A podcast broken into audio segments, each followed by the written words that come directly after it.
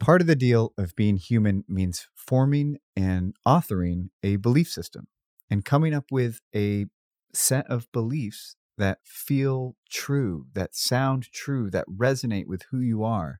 Now, I said formed because some of our beliefs are part of our upbringing and who raised us and where we were raised and the things that we came into contact with. You can think of, you know, somebody who's encountered a lot of injustice is probably going to have a lot of beliefs about the world being unjust. As we get older, we hopefully get the ability to start checking and challenging and authoring beliefs and getting to develop a relationship with ourselves where we get to listen and trust and believe that inner voice that feels right to us. And it's not a, a quick process and it's not a simple one time process. This is something that we will be doing for the rest of our lives if we are putting attention on it. I have actively noticed several beliefs where I just realized I don't think this is serving me. I don't think viewing the world in this way is actually helping me live the life I want to live and trying to reauthor those beliefs. Well, today's guest is Matthias Roberts.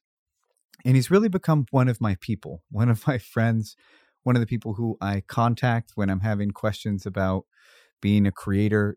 Matthias and I met at our friend's wedding, Tori and Alex, and we quickly realized that we were both podcast people and just started talking and we kind of hit it off. And I also got the chance to meet some listeners of Matthias's podcast who also happened to be at the wedding and got to see the impact his program was having.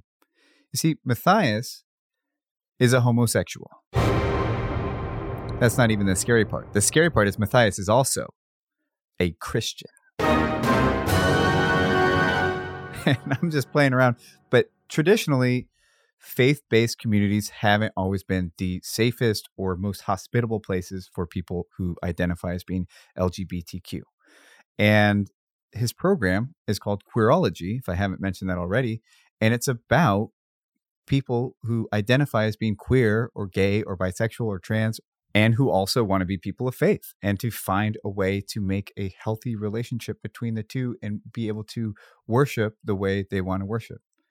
I was really excited to get Matthias on the program to talk about his beliefs, his life, his work, because he's a home builder and he's building a home for people to inhabit spiritually. And part of our deal, part of our responsibility as humans is to build a world for ourselves and for our people to live in.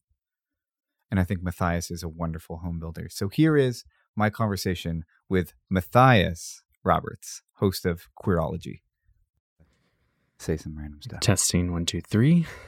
Uh, this morning I drank a lot of coffee and I'm going to drink more because that's what I normally do. And I'm really excited to be here. Keep going. Yesterday, I went back to church for the first time in a year, and that was an experience. You haven't gone to church in a year. No, I mean it's been way longer than it's been longer than a year actually. Yeah. Wow. Yeah. Okay, why? I I have a very complicated relationship with church and it's it's been a source of so much pain that I eventually got to the point of where I just let myself take a break.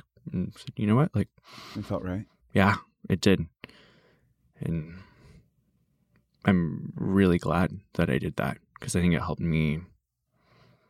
I don't know if it helped me work through some stuff, but it gave me some distance and it was good. All right, let's kick this off. All right. Yeah. Hey, everybody. We are at the Seattle School of Theology and Psychology. They've lent us a room, mostly because Matthias went here and paid them a lot of money to go, so to, go to school money. here. Yes. but we have a room and I have Matthias here. And so Matthias. It's, it is Matthias. Matthias? Yeah. Wow. I've called you Matthias to your face before. You know, I haven't corrected you before. Okay. So. so that's okay. my fault. It's not your fault. you have Matthias here. I'm glad I didn't do any like Instagram videos. Yeah. yeah. Mm. Okay, Matthias. Yeah. Who are you? Who am I? Eh, that's a hard question to answer because it depends on so many different factors. I think Eh, The obvious answer is I'm human. But I notice that changing and switching like the the manifestations of that depending on who what group of people I'm with. Um, so some of the ways I describe myself, I, I am gay. Um, I'm a person of faith, primarily within the Christian tradition, although I have complicated relationship with faith, um, but it's something that's important to me. Uh, I'm cisgender. I'm white. Uh, I live in Seattle. Uh, those are all descriptors. When you look into the mirror on a long night Mm, and you're staring back at yourself, who do you feel like? Who are you? mm. I feel like a beautiful person. It feels weird to say out loud, but It's almost like you're not supposed to. right, Yeah. yeah. I think on those nights when I'm when I'm looking in the mirror and and really looking at myself, there's that sense of wow, this is beautiful. My relationship to the mirror has gotten really healthy too. I wrote a piece a couple years ago called Mirror Mirror, Mm, and it was, I think, talking about my history with the Mm. mirror, Mm. which has traditionally not been a friend of mine. mhm. One day I want to produce mirrors that just say, let's be friends. Yeah, aw, I love that. But I've started to, yeah, see something looking looking back at me that I also find beautiful and, Mhm, and love and definitely have a lot of compassion for. mhm. Is I think the na- I had a Christmas this year. Mm. That's like the the word of the day is compassion for myself. And I saw my family, which is a pretty typical dysfunctional family, like normal level of dysfunctional. I don't want to paint a picture that it's crazy. And rather than get upset that like my childhood was, you know, we didn't have, we don't do like great Christmases. It's like Charlie Brown Christmases. And I just had, I just said, wow, you survived this, Sam Mm, like I felt so compassionate towards that little kid and just be like, you didn't have the the stability you wanted or the this that you wanted, but you really made it through. It mhm, was almost like looking at all the problems mhm. and being grateful for it. It's the weird thing about compassion Yeah. is it doesn't necessarily make it quote unquote better, but it turns it into something do- manageable, something that you're almost proud of. Like, I think that's been my journey. Self compassion has been a whole lot of that, of just learning that process. And Yeah. it's an On- incredible On, thing. the outer level, one thing to mention is that you are the host of Queerology, yes. which is a podcast about queer people of faith. Yeah. Is that the Mhm. title? Yeah. Yeah. And I guess I didn't realize that you had. We support Queerology, of. Mm-hmm. You're one of the creators that I really want to exist in the world, and I like what you're doing. But I guess I hadn't actually listened to enough to understand that uh, that you did that you do still have a complicated relationship to Christianity. hmm I thought you were Matthias, Christian, Uh huh. thought leader, gay. Right. Right. You know, Uh-huh. and I would love to talk about that. Yeah. I I feel so I feel like there that's almost a paradox in my life of where my Christian faith is something that I don't know that I'll ever necessarily let go of. Uh, and I and I haven't had a, a period of where I haven't identified as Christian. And Think will forever be complicated. So it's that that weird it's a weird mix of the two.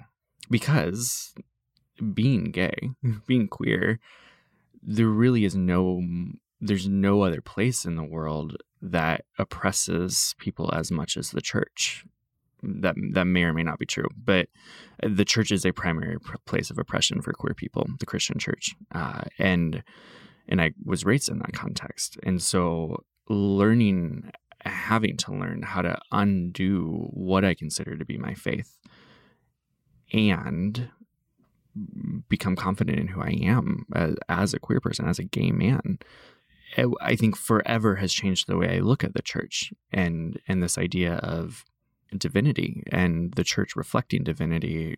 Those are two different things, and and sometimes the church's reflection is very off, uh, and it's hard to find faith spaces where I see those things align in a way that feels truly good in the world, if that makes any sense. You are the first person that actually introduced me to what affirming met. Yeah. Um, and before then, I just thought it was kind of there were groups that were publicly against being queer or LGBTQ, Mm-hmm. and then there were groups that were flexible Mm-hmm. or that kind of preached a uh, ambiguous message that left room for people to not be offended Right. in the service. Like I think of um, some of the big Christian voices that have a very welcoming feel, and they'll even mention like moments of compassion. But then the second you introduce me to what affirming meant, which affirming means you're not going to hell, Right. you know? Right. Like not that we're so great for being compassionate of you, Totally. but that there's actually not something wrong with you mm-hmm. that's a, a topic that's really interesting to me. And so, how do you push the bar and continue to go up against against the stream? And kind of, I just follow a couple of groups that I've found through your posting, Mm-hmm. and it's interesting to kind of make people draw the lines. And and why do you continue to push? Why do you continue to push energy into that specifically, as opposed to just going after the pure hatred? Mm-hmm. Because I think there there are a lot of people in in church spaces today who don't know what they believe, uh, who have been who've been taught their entire lives or however long they've been in the church that being gay LGBTQ is a quote unquote sin. Uh, but they haven't gotten any actual true teaching about that. So it's like there's a handful of verses, there's this is the common consensus. And I think there are a lot of people in this world who have that kind of gut feeling of like there's something not quite right about this. But they they don't have the the information, the uh, or even really the desire to necessarily go out and search after theology or, or teaching that would help them change their beliefs. So I, I think by making that affirming theology accessible for for those people, for those people who are kind of like, I don't like I've never studied this. I, this is what I've been told. I just go with this because that's what I've been told. But when they encounter something different and say, wait a second, this lines up with what my gut instincts are. Like this is actually what loving people is. Uh, we can see the harm that th- these other beliefs are doing. Those people are much more likely to change and become affirming, not just welcoming, but affirming. And I think the more and more people, it's kind of that, that critical mass or Gladwell's tipping point, that kind of idea of what we, once we reach a, a critical mass of those people, it's much more likely to, to topple the whole system. Yeah. Um, and so it's kind of the low hanging fruit in a way. And if there if there's somebody who does identify as LGBTQ or somebody who really wants to be in an affirming space, what is the the actual your actual question to ask to make sure that you're actually in a space? Yeah. What would you ask your your faith leader? Yeah. To make sure that you're actually in a space that is affirming, Totally. not just accepting. is there are a few questions. One, if well, if you're married, like are my partner and I welcome here? Most pastors will say, well, of course you're welcome here. If you're not married, this one is really easy. Like, if I ever get into a relationship, will you marry me? Mm-hmm. If they say no, or if they hedge it or say in an email like, let's go out for coffee, uh, you can usually assume no, you're not affirming. Um, if another one is, can I be on leadership? Mm-hmm. If I want to be on the board or the elders or like any of those kind of church structure hierarchy leadership positions like am i welcome to do that? Being in a gay committed relationship a queer relationship if they say no they're not affirming. Like you're welcome here but you can't like you can maybe serve on the parking committee but you can't do anything else. Like no they're not affirming. Those are kind of the big ones. Am i allowed in leadership? Will you marry me Interesting. Is there a question that you ask about the afterlife, or is that no no? That's just a the weed out questions are if they'll participate and Yeah. will they let you participate? Right. And just to have resources in one place, what besides following you and Queerology, what are quick resources for people to plug in if they do want to invest time being a part of this? Yeah, I'll list a couple. Uh, one directly related to this this conversation of finding faith communities that are affirming. Uh, there's a there's an organization called Church Clarity, just churchclarity.org. I've been to their website. It's yeah, great. that just rates churches, and it, and it's not a values based rating, but it's a are they clear about their policies about women in leadership and LGBTQ people? If they are, whether it's yes or no, to answer those questions, if they are clear about it, then they get a clear rating. And it's just a database of churches in the US and I think in Canada and some other parts of the world. It's super easy to find out whether they're affirming or not. Uh, organizations, I really like the work that um, both Q Christian Fellowship, uh, it's a community of LGBTQ people who identify as Christian in one way or another, pretty broad spectrum there they do really interesting work and then an organization called the reformation project whose goal is to and they're not they just say this like their goal is to make every faith community affirming uh, in the world. Like that's is a big goal but that's what they're working towards is let's get rid of this toxic theology. Uh, and so they do a lot of training and and really more in-depth kind of scholarly academic work of how how do we actually equip ourselves to be change makers in this world. Um, so those three organizations. I mentioned this while we are having coffee before the conversation, but I look at you. The word I use for you is home builder, Mm. and I guess you could say like community leader. But that does, I feel like the work that you're doing is trying to build a home in an in, inhospitable place. Yeah. And I'm not sure that would be my approach. Mm, mhm. I'm much like let's burn this whole thing down kind of guy. and I've had I've gone from identifying with being Christian and very much using the the Christian images and Christian um oh god I'm so not practiced Mm. uh framework Yeah. to being very atheist Mhm. very very atheist almost let's let me tear down your faith yeah, kind of atheist Right. the worst of the worst I don't know. you know Mhm. um, to somebody who is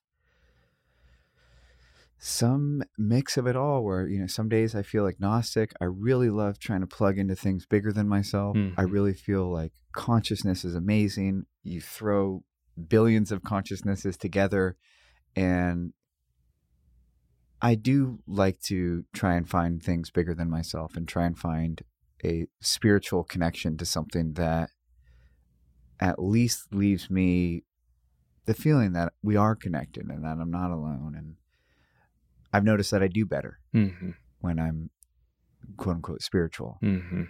And so I'm very, you know, when people dig, I'm very much like, you know, I'm not that interested in the object objective truth. Right. And I'm glad that there are people that focus on objective truths, Mhm. but I am interested in results, quite Yeah. frankly. And we have a Mhm. short time period here, Mhm. and I happen to do better with faith Yeah. and something greater than myself. Right. and you know just because we it's like in my eyes we don't give enough credit to just results Right. and you know in the medical industry they say placebo like it's a bad thing Mhm. and if people's belief is something to test drugs actual supposed to be drugs that are supposed to have efficacy if belief is a quantifiable thing to go up against Yes. that says something to me yeah. that is a force of nature Right. belief in itself hmm So take us through your journey a bit, just so I can get to know where you came from hmm and how you got to this place you are now, where you're talking publicly about faith. I mean, Mhm. that's uh, it's like a bold rock to stand on. it is. yeah.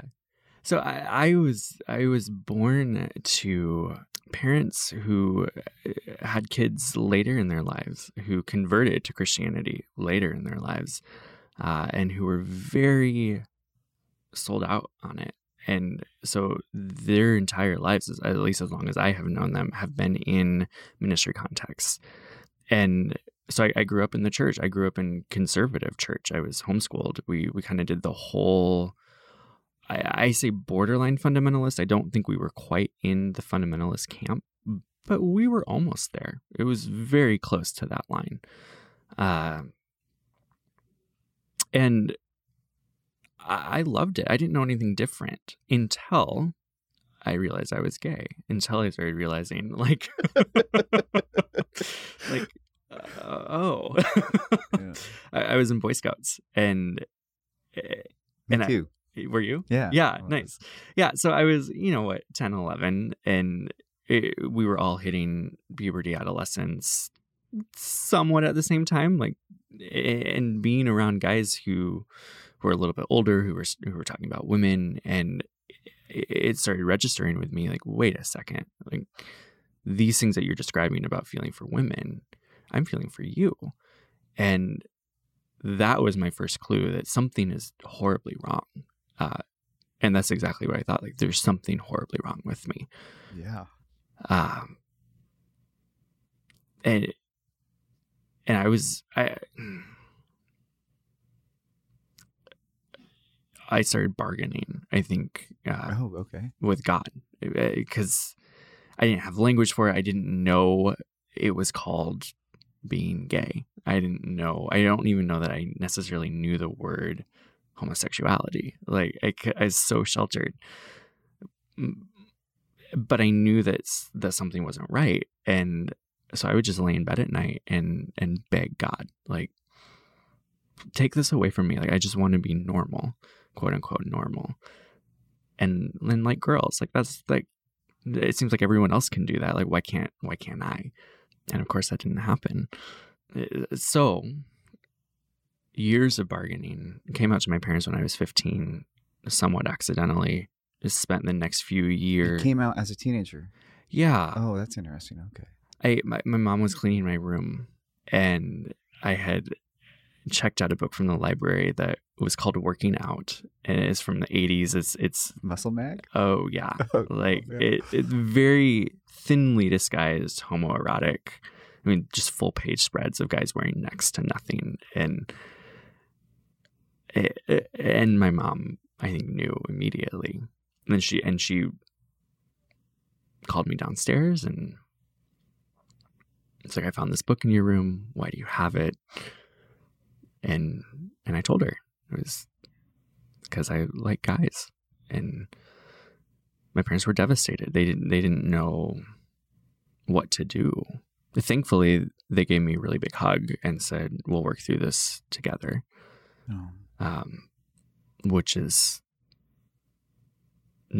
incredible. Actually, knowing that so many other people who are in similar camps as my parents just immediately kick their kids out. Yeah, you can be met with some violence. Yeah. Even if it's just emotional violence. Right. Yeah. Yeah. But so the next few years was, was spent just trying to figure that out with my parents, which which went along a kind of more ex gay approach.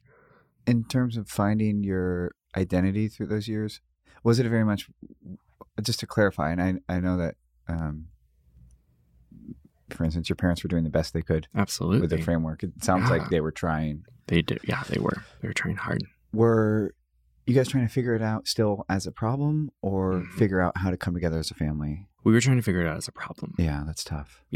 A problem to be solved. hmm Um, we didn't tell my sisters. It was it was me, my parents. I think they told our pastor. I don't actually know. Uh, so my parents would like slip me books when my sisters weren't looking, and uh, they were all because that was at the height of kind of the ex-gay movement happening within Christian churches at the time. This idea that sexuality can change with enough prayer, with enough therapy, with enough willpower. You can change your sexuality. Uh, and we bought into that. Of course we did. We were we were told and being sold all these stories of people who had done it before, most of which turned out not to be true. But it was a problem to be solved, something to be fixed, and I wanted to fix it. Like, And so, what are what are the next steps between there and who you are now? yeah, I went to undergrad, and that was Oh, the first shit. time. Yeah, like,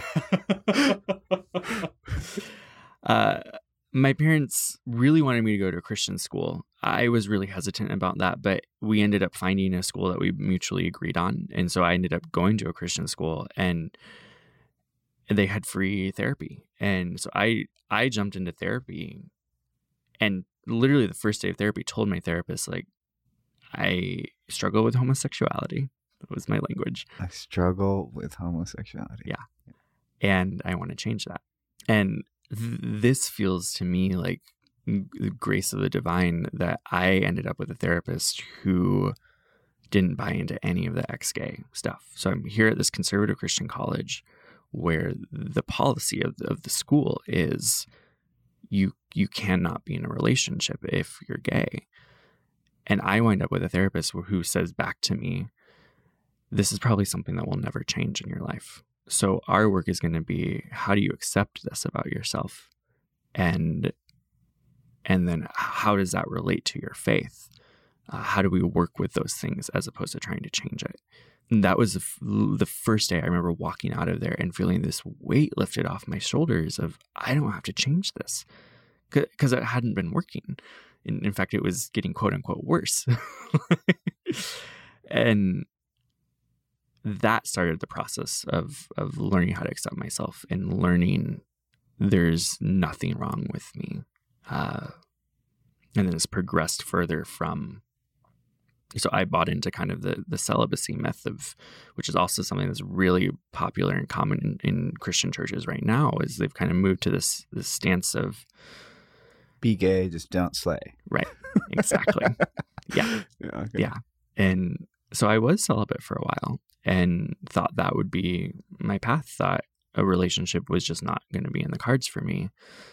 Uh, but then I started diving into theological beliefs and and really working with uh, the Bible, with with my sacred text, and wrestling with it instead of with myself. And after years, got to a point where it's like, no, I think this is actually okay. I think there's freedom here, uh, and not just like permission, but abundance, abundant life promised for anyone. And I went and did a, a master's degree in theology, master's degree in psychology, started really working with it in, in more formal ways and um, got some training. And here I am trying to help others do that as well. That, that skipped over a lot, but No, yeah. I so there's like a natural order of things, right? Which is normally your and this is these are ideas that I'm toying with and writing about personally, but Mhm. there's there's normally this framework of having a childhood and getting to make mistakes and getting Mhm. to find yourself and you, you, the idea is like there's this safe time to figure all this stuff out Mhm. and then we'll send you off into the world a dumb 18 year old but at least with some a sense of identity Right. and for me i was personally high and drunk Mhm. from 12 to 22 Mhm. uh, when i got sober and so it's very awkward to start figuring out how to be a human as an adult Yeah. it's also awkward to i mean i think most people find their identities at this age but it's there's you know at the ages from like i don't think i think real identity comes after that period Mhm. but it's hard to compare yourself to kids who are like this is who i am Mhm. and you'd be like i don't know who i am there's like an empty vessel fraudulent feeling to it like how do i tell people i'm still figuring it out Yeah. and when it came to finding yourself especially when it comes to permission when it comes to allowing yourself to because the best way i can describe it is scary Mm. and empty Mhm. and you're kind of borrowing from things people like but you can't wear it as your own yet Mhm. and people are like why are you doing that Right. and you're like i don't know i saw a comedian i like do it Right. you know Right. Right. so you're like right. trying on these different things when it comes to finding yourself that that journey which i think is so universal Mhm. were you a conscious author of it were you how did the the period of figuring out because it's not like you don't have the resources to lean on and to tell you Mateus, you're you're a kind human. You always were as a child. You're kind of on your own at Mhm. this point. Mhm. And so, how did writing your identity happen? it, it first took me so a lot of it happened in this building that we're in right now seattle school of theology and psychology it took me digging into my story digging into my childhood and actually being able to name that the trauma of it the the abuse that was in it the, which are words that I still even have a hard time identifying with because they feel like really big words and there isn't any overt quote unquote abuse in my story. Um, You don't feel like you've earned it. Exactly. That's a weird place. Yeah. Yeah. And and this is not to like condemn my parents because my parents were doing the best that they could and to be able to then say but it wasn't good enough and to be able to say this was not healthy this was not good for me but that takes a level of really digging in and then learning how to grieve and that's a process i'm still on i don't know if that's a process that i'll ever stop doing but once i started being able to name that things weren't okay instead of trying to make excuses or or say or that my parents were doing the best that they can like that's a start absolutely. They were. I'm so grateful for what my parents did give me and there's so much more that i needed. And so starting to build relationships with people who are then able to start giving those things giving unconditional um, i don't know about unconditional love but, but giving love in ways that actually love me for who I am as opposed to who I should be, being able to be myself and loved for that. It, there were corrective experiences, uh, helping to heal a lot of those wounds, wounds that I think may always be there, but almost a reparenting with the help of other people. So a lot of therapy Yeah. a lot of therapy, uh, a lot of my own work. Um, I, I'm like I said, I'm a therapist, and the way I'm trained is, is we can't go anywhere with anyone's story if we haven't been there ourselves. Like we can't, we can only go as deep as we've gone in our own stories. And so, if there are things that we've avoided in our stories, we're going to avoid that with our clients. There won't be healing there because we because we aren't willing to go there. Um, and I feel like there's always those doors that we have to continue progressively opening up and, and looking at the darkness, looking at the harm and the goodness both, um, and then grieving what was lost. Um, mm, You're doing very public work. mhm. You're talking at conferences, you're doing the podcast, and um, I know because we're, we're friends and I follow you on social media that you are writing a book. Yeah. Where did you, when did you decide that you wanted to be public even though you're still working through your own ideas? hmm It was when I first came out. I, I came out in 2013. So I'd, I'd graduated from undergrad. Decided I, I'd planned to come out when I was in undergrad, and the school wouldn't actually let me. The administration were like, "No, we're not ready for a student to come out." Because I had consulted, I wanted to do it by the rule As book in, you're not going to walk? As in we won't give you a platform. So i wanted to it, this is a long story it's there was like student-led chapel services at the school that i went to and i was a senior. Seniors led these like got to speak at, at these services. And i was going to do a talk on and, and come out in that talk. And um, fully in accordance with what the school's policies were at the time uh, but talk about this is what my journey has been.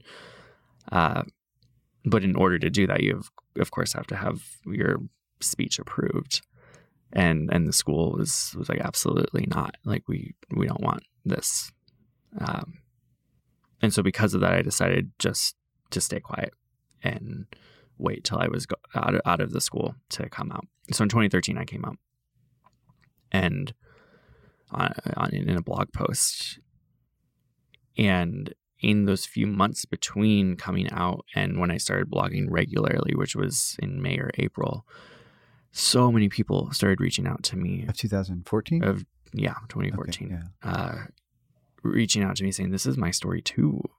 I have have quote unquote struggled with this my whole life. I don't know what to do." And and I knew that there were kids back in the in the farm towns that I grew up in in Iowa who are who were working through these things and my whole thought was I don't want people to go through what I went through. Even though my experience wasn't particularly traumatic, th- I know there are so many people out there who are trying to figure these things out too and who are being told by their parents, their faith structures, eh, their whole worlds around them telling them that you cannot be who I believe you're created to be. You cannot be a queer person and have faith at the same time. And I just don't think that's the case. So I was like, I'll just start writing about it. I'll start telling stories and and hopefully other people can see that there's at least one other person in the world who who's worked through or trying to work through these things. And it turns out there was a whole community of people. But Yeah. that was that was wild to discover. It must have been cool to start to meet other kind of travelers on the road. Yeah. When it comes to getting through life, Hmm. what what are you keeping of the faith? What are the guiding principles that made you say, you know what, I'm not going to go find some other spiritual practice. Mhm. There are things here that I want to have into my life. And what are those things that I mean it really is I am a uh, scorched earth kind of person Mhm. you know i'm generally like oh if this doesn't accept me and like it like burn it Yeah. there's a, a nuance to taking what you like and leaving the rest Mhm. that i think is part of my growth Mhm. is to go yeah you know what you don't have to throw the baby out with the bathwater Mhm. what are the things that you you've kept and you said no you know what i'm not going to rewrite this i'm going to take this with me Yeah. So I grew up f- from the moment I was born being taught that there is this divine presence in the world that we call God, who is foundationally love. And I believed that. And I still believe that. I think that's been kind of a guiding principle that anytime I encounter something, so I think all along this journey, I started encountering things that were telling me like that would if they were true, it would mean that God is not love. And I held, I think, with a rock solid grip that this divine presence is love. And so, therefore, that means, I mean, it took me years to figure some of these things out, but therefore, that means that these things that aren't loving aren't actually of God. Because I, I, now, currently, I believe anytime we, we encounter love, we encounter the divine. Uh, I, I think Brene Brown defines spirituality as that which connects us. Uh, I love that because Mm. it, it, it it's such a broad thing, but it, it acknowledges there's some sort of energy when people come together, and there's potential for for love in that. I believe that's the divine. I believe that's God. Other people call it other things. Uh, second thing for me though is is this idea that love became incarnate that that love entered into the human world uh, and in my mind through the personhood of jesus uh, to show us a way of how to actually love of what love looks like. And so my thoughts around jesus and, and this idea of of death and resurrection and, and all of those things have have progressed as as I have explored and, and done work. But that's another thing another thing that I hold on to is is is love exists in humanity, uh, and I think that's what I I really like about the the Christian tradition. And this is not to say other traditions don't have this, but that idea of, of love within the dust, the dirt, the daily life, the not just it's not just this big concept it, it is in flesh and blood. Those are things that are deeply important to me. How do you give yourself permission to enjoy these things? Mm, like to enjoy the love of a man or to and this is something i don't think i don't even know if i've mentioned this on the podcast but i'm bi or heteroflexible Mhm. or i wear a little bi pin just so some confused kid if he's in the gym and he he, he finds the masculine form attractive which i do. It's so the exact opposite of females that would just it'd be weird to ignore that I, I find it aesthetically attractive and I fooled around with guys and you know there's like it was a tough journey for me because it wasn't so binary. Mm, and there was like places in fooling around where I wanted to stop. And so it's like well then I must just only be part of the way. Right. You know but I imagine for you you have a similar if not harder time especially like let's just say making love Mhm. that journey of it not being so full of shame and it to be Mhm. okay, the parallels between being able to worship Christianity the- way you want to worship and being able to have sex the way you want to have sex. I mean, there's a Mhm. common theme here. and it's a permission or it's a letting go of certain things. I mean, it must have been a slow process. How, I guess the I think the easiest way to answer the question would to be when it when a young LGBTQ person comes up to you and is having a hard time dating or loving, what do you, how do you explain your own personal journey into that awkward healing? Yeah. So now I frame it in terms of self-compassion.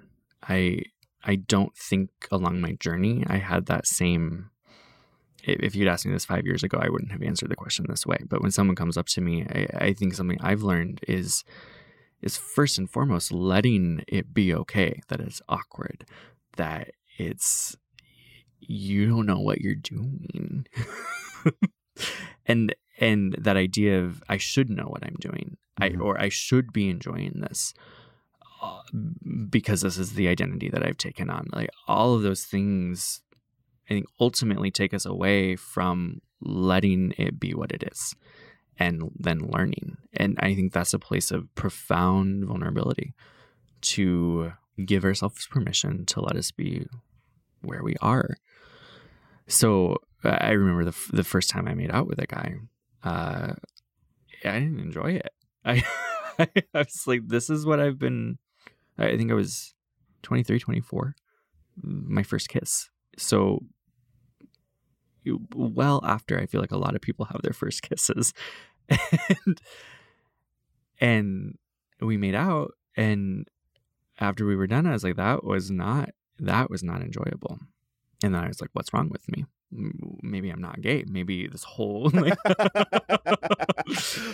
maybe I've been like what what is going on? And and learning well, I didn't have this insight at the time, but the next one though, the next guy that I made out with was the fireworks, was the mm. oh, okay, yeah, I'm gay. Like this is eh, so the the three the three stages of self-compassion are acknowledging what's actually happening, acknowledging present reality. So I am not enjoying this. This isn't the way.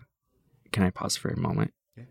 I'm noticing audio loudness just went up a whole lot. They are so loud out there. Yeah. Should we pause? I think school's on break right now. Let's go yell at the kids. yell at them. No, let's keep going. Keep going. Okay. Yeah.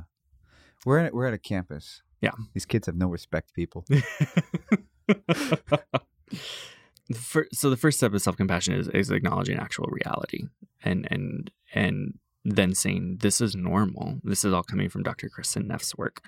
Uh, saying this is normal. So I feel uncomfortable. I'm concerned whether I'm actually gay or not.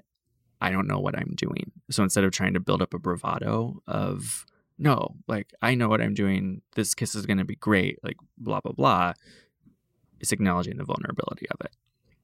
Then saying this is normal, connecting it to the fact that there, there's a common hu- human experience that I'm having right now the awkwardness of a first kiss, the trying to figure out what who I am, uh, and then committing to giving compassion and kindness and whatever we need in the moment. Th- those are the three stages of, of self compassion, and that's what I tell people now: is is let yourself be, acknowledge it for what it is, realize you're not alone in this. So many people are trying to figure this shit out, and then commit to giving yourself kindness, asking yourself, what do I need right now?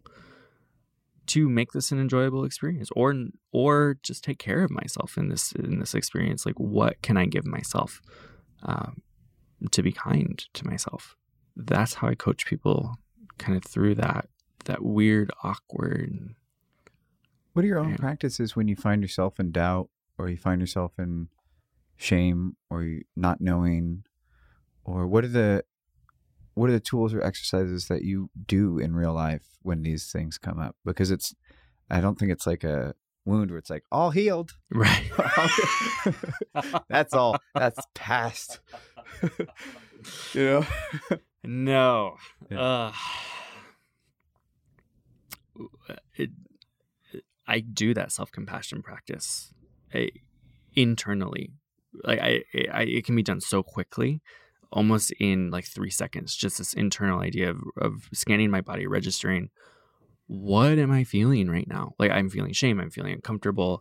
I wanted this to happen and it didn't, or this thing happened that isn't going the right way. Like acknowledging and, and actually acknowledging what's happening. And then normalizing it.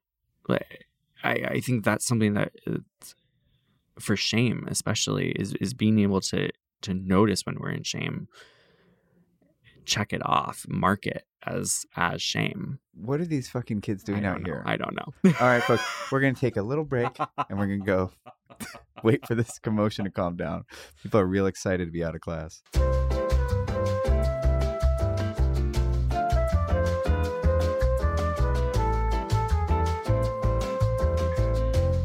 Okay, people, we have waited a little bit, and this is as quiet as these monsters will get. Parents out there, this is where your hard earned money is going.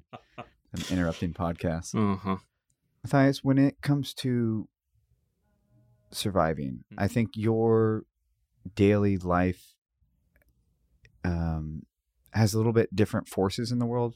For instance, uh, uh, you must enc- encounter as your show gets bigger, which it is getting. I've been watching it get bigger. hmm Uh, you must start to encounter people who are vocally against what you're doing oh yeah or against what you're believing. Mhm. You know, we joked earlier in coffee that like your childhood Christian contacts at some level must think that you're leading an army to hell. absolutely i've know? been literally told that yes by my grandmother Yeah. which is a fun card to get Which is a lot of power to hold. what are the most useful things that you've learned along the way that Mhm. we can share with with people who are also trying to survive in their own worlds about how to live in inhospitable lands and how to make the ground fertile and make life a, a place to enjoy yourself and enjoy who you are as you are. Yeah. Boundaries like that's the word that immediately comes to mind are huge and, and i know i've already mentioned brene brown but I, I like the way she defines boundaries as simply saying so saying out loud what's okay and what's not okay that's all a boundary is this is okay this isn't okay and and another thing that she says is is resentment is a sign of poor boundaries uh, and when i heard that that blew my world open because and I believe you can take anytime you feel resentment, you can track it back to where there should have been a boundary. Mm. Uh, and so I've started paying close attention to my resentment, and over the past few years have have worked on setting up. Okay, so I, I resent so and so for saying this to me. So next time they say this to me, I'm gonna say that isn't okay, like, and just be blatant about it. Of it is not okay when you talk to me this way. If we're going to have a relationship going forward, this is what it will look like. Uh, you won't you won't send me an email that says this. Um, it's hard to do that to tell people no, like you cannot treat me this way. But that has been huge, and and then when I do get the emails from the random people who find me online and, and want to tell me that I should be living my life differently, I just hit the delete button. Like, it, Yeah. you don't need to respond to. It, it, it's one of a few years ago. I was sitting in an event that. Um, are you familiar with Rob Bell?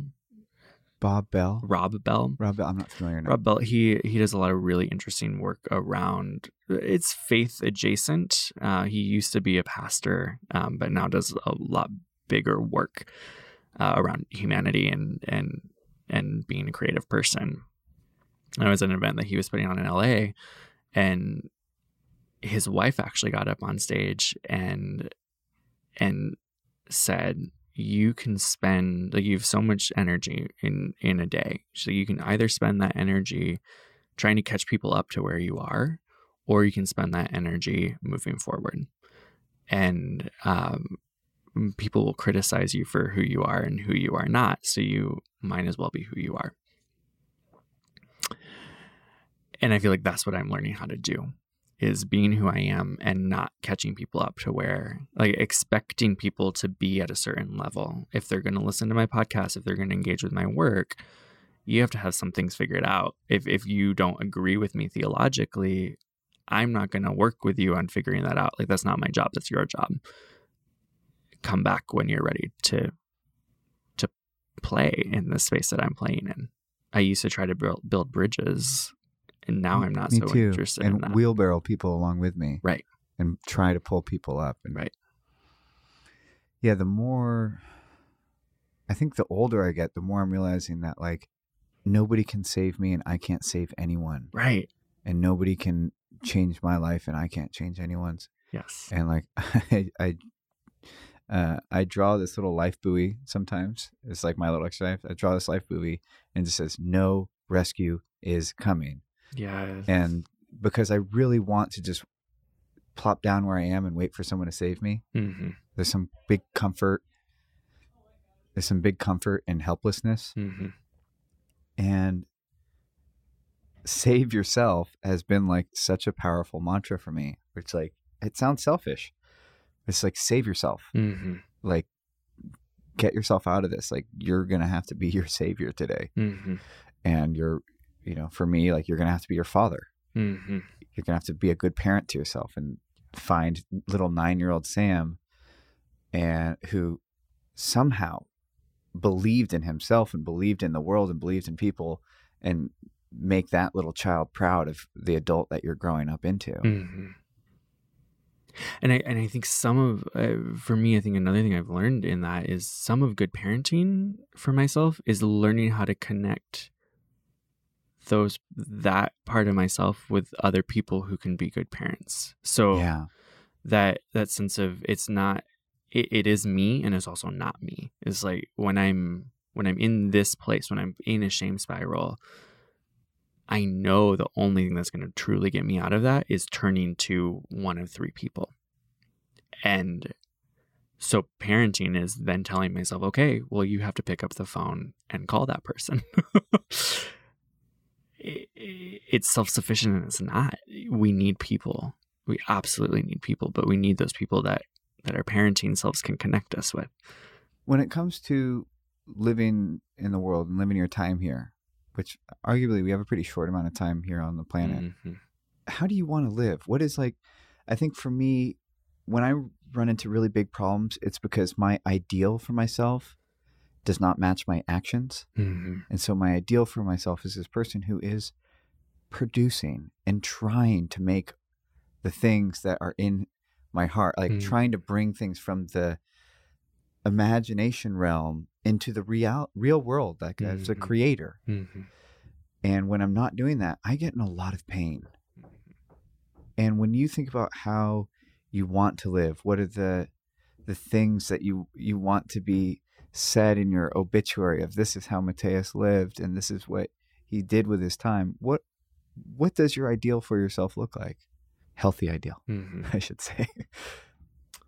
So I have a tattoo on my arm, um, my only tattoo that says "Stay soft," uh, and it's and it's rooted in one of Nayyirah Waheed's poems. Uh, "Stay soft; it looks beautiful on you." That I feel like ultimately sums up what I want my life to be. That idea of uh, water is coming to mind of, of where it's soft and hard, like it, it it flows and moves, but there's a softness to it, but it also chips away at rock. That's what I want my life to be, is to be someone who softens in the face of hardship, who lets myself feel the hard shit that comes with that and keeps going. Mm, Just being an ordinary sized person Mm. right? And, and letting that be okay. Like, and yeah, uh, there's there's something about that idea of I have, a, I have a professor who says this often. Like we're just ordinary sized people. That gives me great comfort. Just like I'm just little old me, Yeah.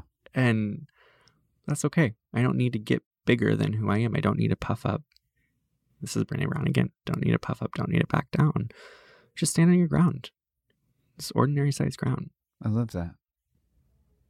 Yeah, the I think one of the best pieces of advice I've ever gotten in life is from a, a mentor like figure, and he was looking at what I was doing, which was staying in a job that I hated Mm. and glorifying it Mm. As my my toughness. Yeah. And he said, you know, your resistance is not a virtue. Mm. Like your ability to resist pain is not a virtue because a normal healthy person would feel that level of pain and just simply leave. right. you know? Like, and somehow you've glorified making your own life miserable for the sake of some weird quality that's like I there are things worth fighting and there are, there are there are things that are worth finding resilience Mhm. but sticking around in unhealthy relationships is not one of them No, not at all. this is how I like to end the program. And um, I want you to imagine if I was to pull out a phone Mhm. and I was to say, You got 60 seconds with 13 year old Matthias. Mm. And he's going to pick up some giant cell phone, whatever was available at the time. But you're going to be on the other end. And you're going to be able to tell him 60 seconds of message that he'll be able to hang on to until he gets to your age now. Mm. What would you want him to know to help him through the next years of his life? There is absolutely nothing wrong with you. You are normal, and that's and that's okay. Like, the next few years are going to be absolutely shitty. They're going to be so hard, and and you're going to face your entire world coming against you and making you feel that you are a mistake, but you're not. You're not a mistake. You're beautiful and, and good, and hold to that because you'll get through it. Thank you for your time. Yeah. Thank you.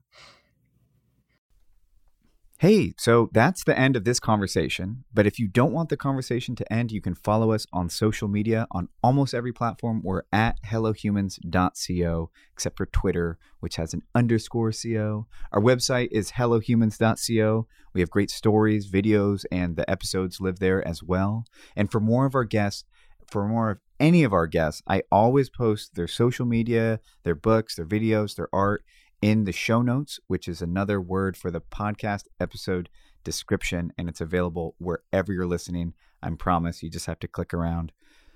If you'd like to help us out more, there's a few ways you can help. Please share this podcast with your friends or people that you think would get value out of it. Writing us a review on iTunes is incredibly helpful for our ratings.